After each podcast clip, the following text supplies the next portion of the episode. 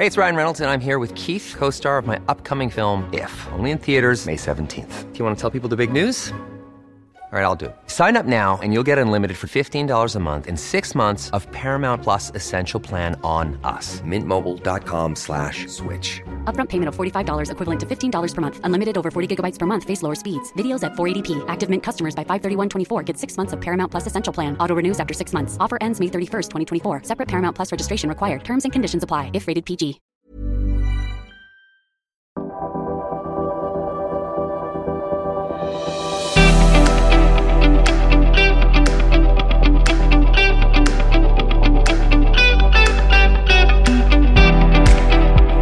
G'day. Welcome to the National Security Podcast. This is the podcast where we look at the national security challenges facing Australia and the Indo Pacific region.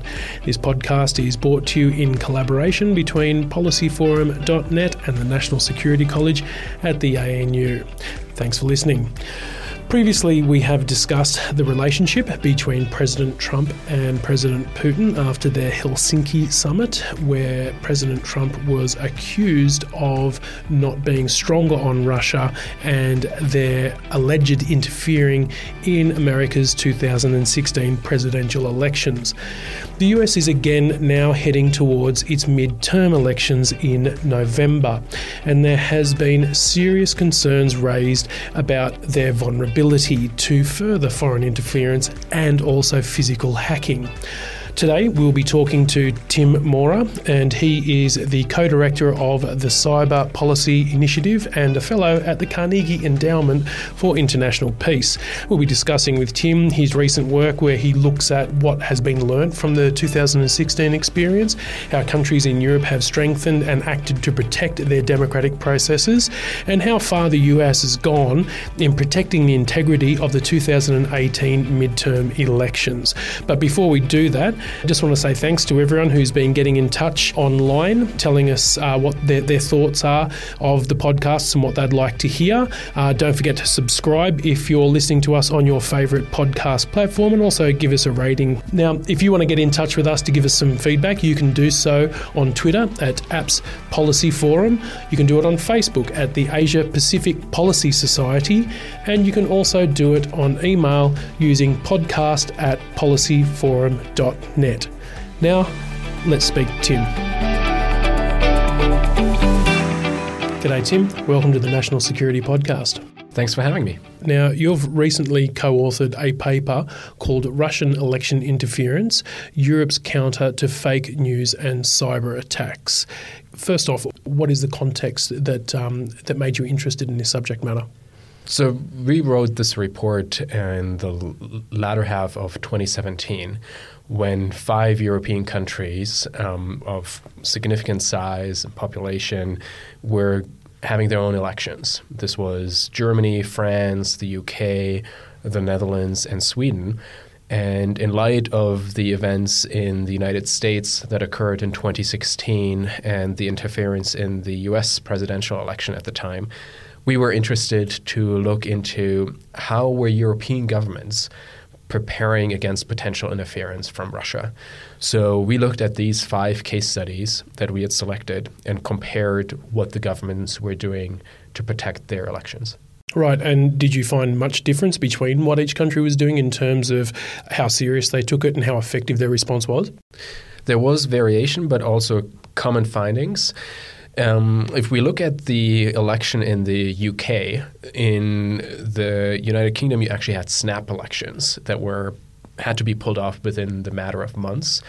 So the focus of the government here was actually much more on hardening the election infrastructure rather than focusing as much on influence operations. The rationale being that um, any adversary had as little time as the actual people in the UK to prepare for the election, and it would made it much harder to pull off a concerted influence operation. Did you find that uh, the Brexit experience um, had influenced the UK election and how they saw that election? I think it had definitely heightened awareness. Um, at that point, there was still a significant uncertainty whether foreign actors had played a role in Brexit or not.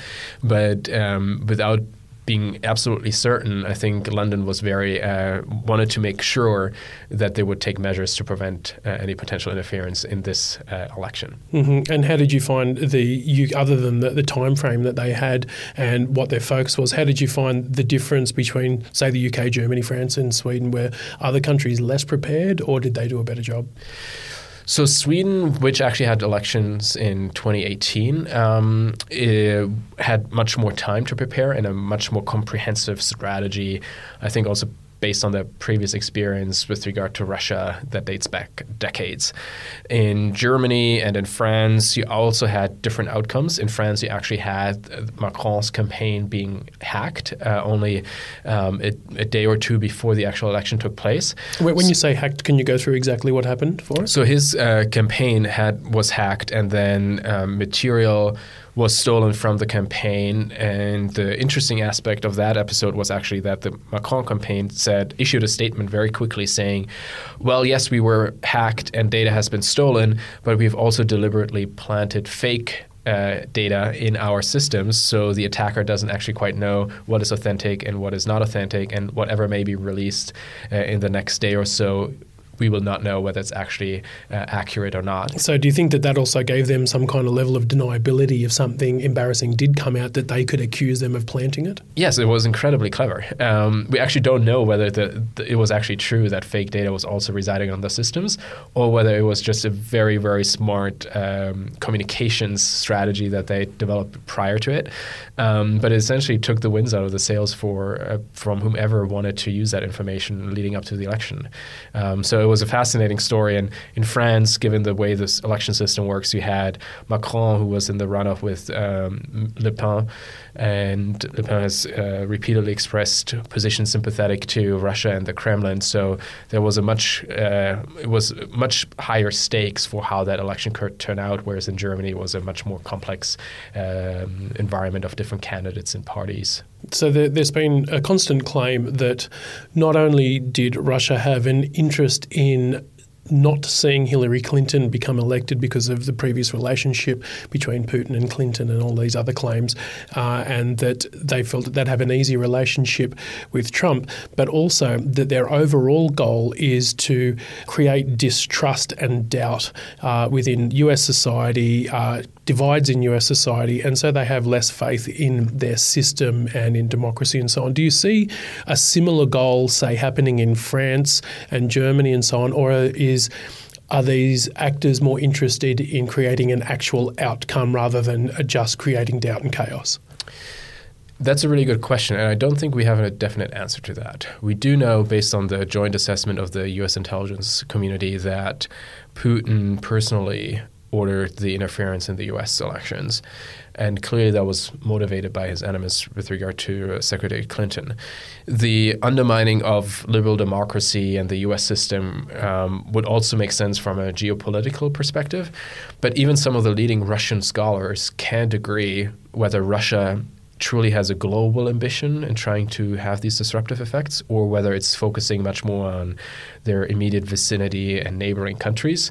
Uh, at Carnegie, we have um, our the head of the Carnegie Moscow Center, Dmitry Trenin, uh, who represents one view, and then we have Andrew Weiss, who heads our Russia program in Washington, who has the opposite view, and both are considered some of the leading experts on Russia. So the fact that you even have them not agreeing on it tells you something that we s- still have a certain degree of unclarity, uncertainty around what the ultimate objectives were.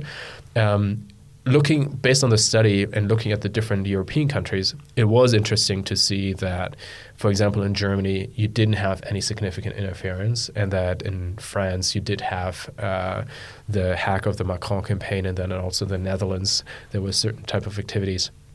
Which leads us to believe that the Kremlin has been very deliberate in deciding what countries it will interfere in and how it evaluates certain relationships over all this. Now, we have the lead up to the November midterm elections in the US, and we've just been talking about five European countries that were able to learn from the US experience in hardening their election and also their infrastructure based on what they learnt in 2016 in the US. How well is the US now hardening its own processes and infrastructure against foreign interference in the coming elections? I would say that in the US, we were off to a slow start, but that we've been picking up pace, specifically in the last few weeks and months, um, with the US Department of Homeland Security having spearheading a lot of the efforts from the Secretary of Homeland Security, Nielsen, having issued public warning against any interference in the midterm elections, to DHS working with local and state officials who are uh, in charge of the election infrastructure at, at the local and state level to share information with them and to provide the resources in case they would want to take federal help to improve the election uh, infrastructure systems. So, a lot of work has gone into it. Um, there are still some states that have some uh, uh, concerns about relying on the federal government to work with them, um, but hopefully they will also come around because uh, we've seen just in the last few days that Microsoft uh, noticed fake websites that have been created by a known Russian advanced persistent threat and have taken them down. They were specifically targeting Republican think tanks. Uh, Facebook has just announced also that um, they've detected some uh, activity that's of concern. So it seems that in spite of all of the attention that's been spent on this issue since 2016, there are still actors out there who think um, this is something that they should continue to do.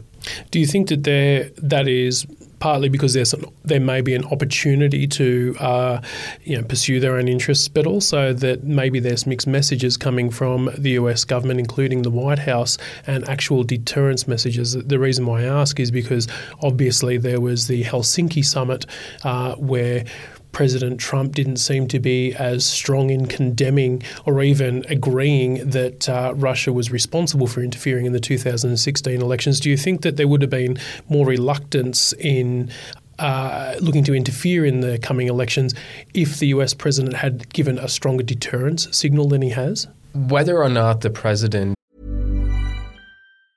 When you're ready to pop the question, the last thing you want to do is second guess the ring at Bluenile.com, you can design a one of a kind ring with the ease and convenience of shopping online. Choose your diamond and setting. When you find the one, you'll get it delivered right to your door. Go to Bluenile.com and use promo code LISTEN to get $50 off your purchase of $500 or more. That's code LISTEN at Bluenile.com for $50 off your purchase.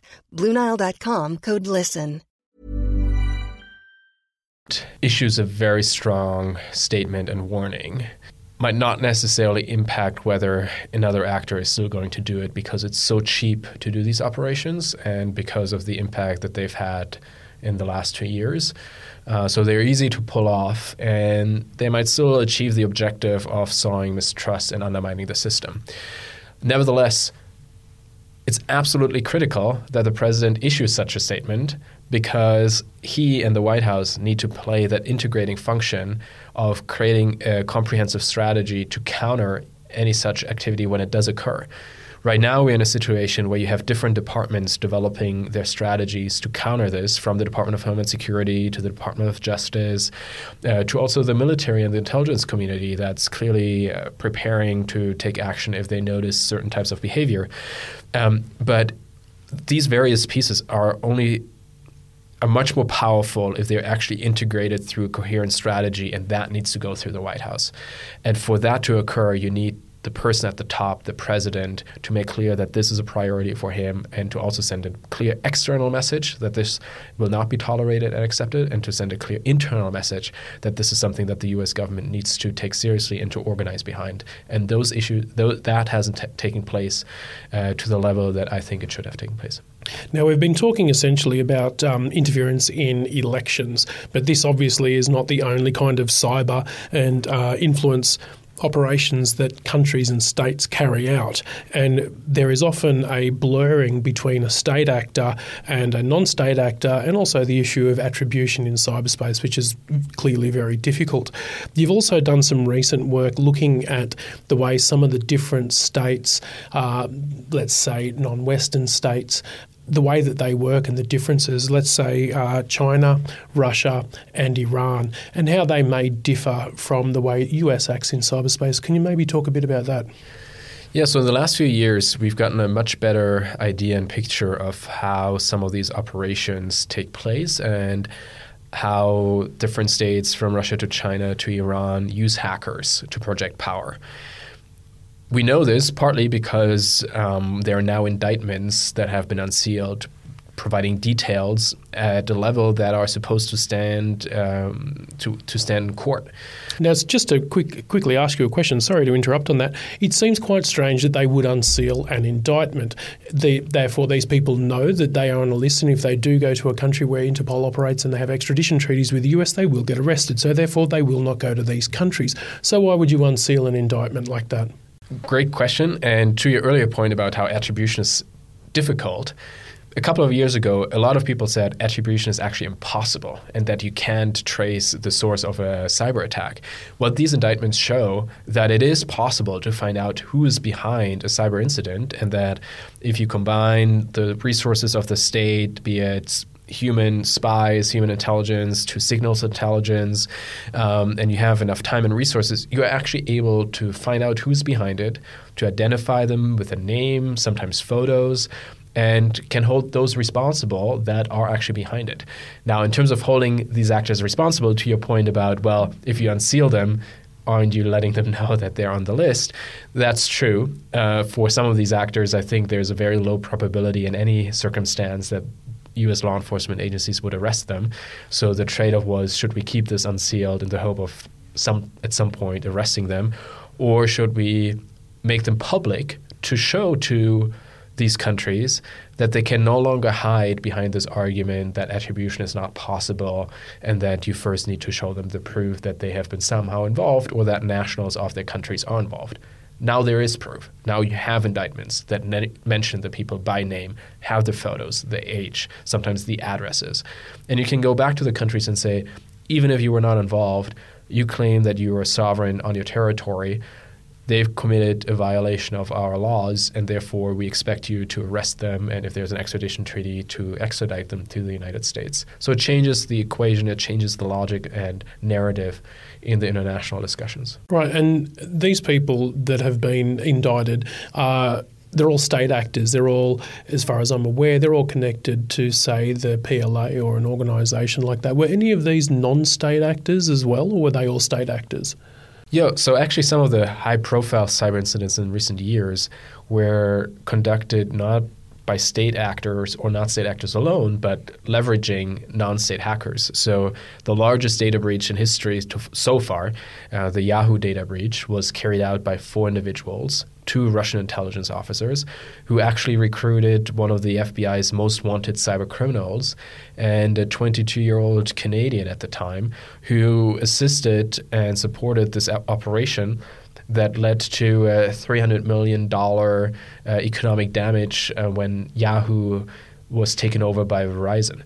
So this is one example where you had two Russian intelligence officers actually working with not known non-state hackers. Another example is the Iranian operation and campaign launching a massive DDoS attack against U.S. financial institutions from 2011 to 2013.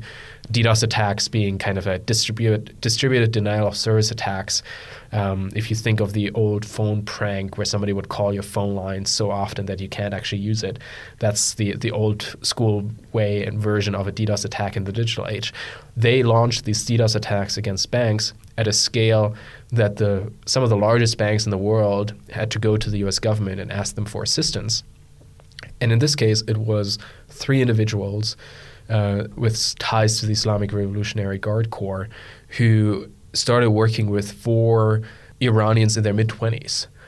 And once they joined this operation, the mass the DDoS attack became much more massive in scale and, and scope. And as far as we can tell, these four mid twenty year olds were probably students working at one of the or several of the universities in, in, in Iran who then supported this operation.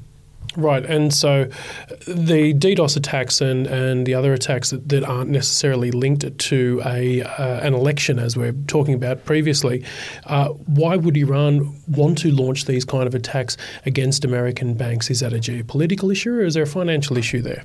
It may be one or the other. It may be both. Um, so, if you use a proxy like that, one you you you gain political plausible deniability because you can you have a an additional degree of separation between the state and those who carry out the operation. So the state can claim that they were actually not involved.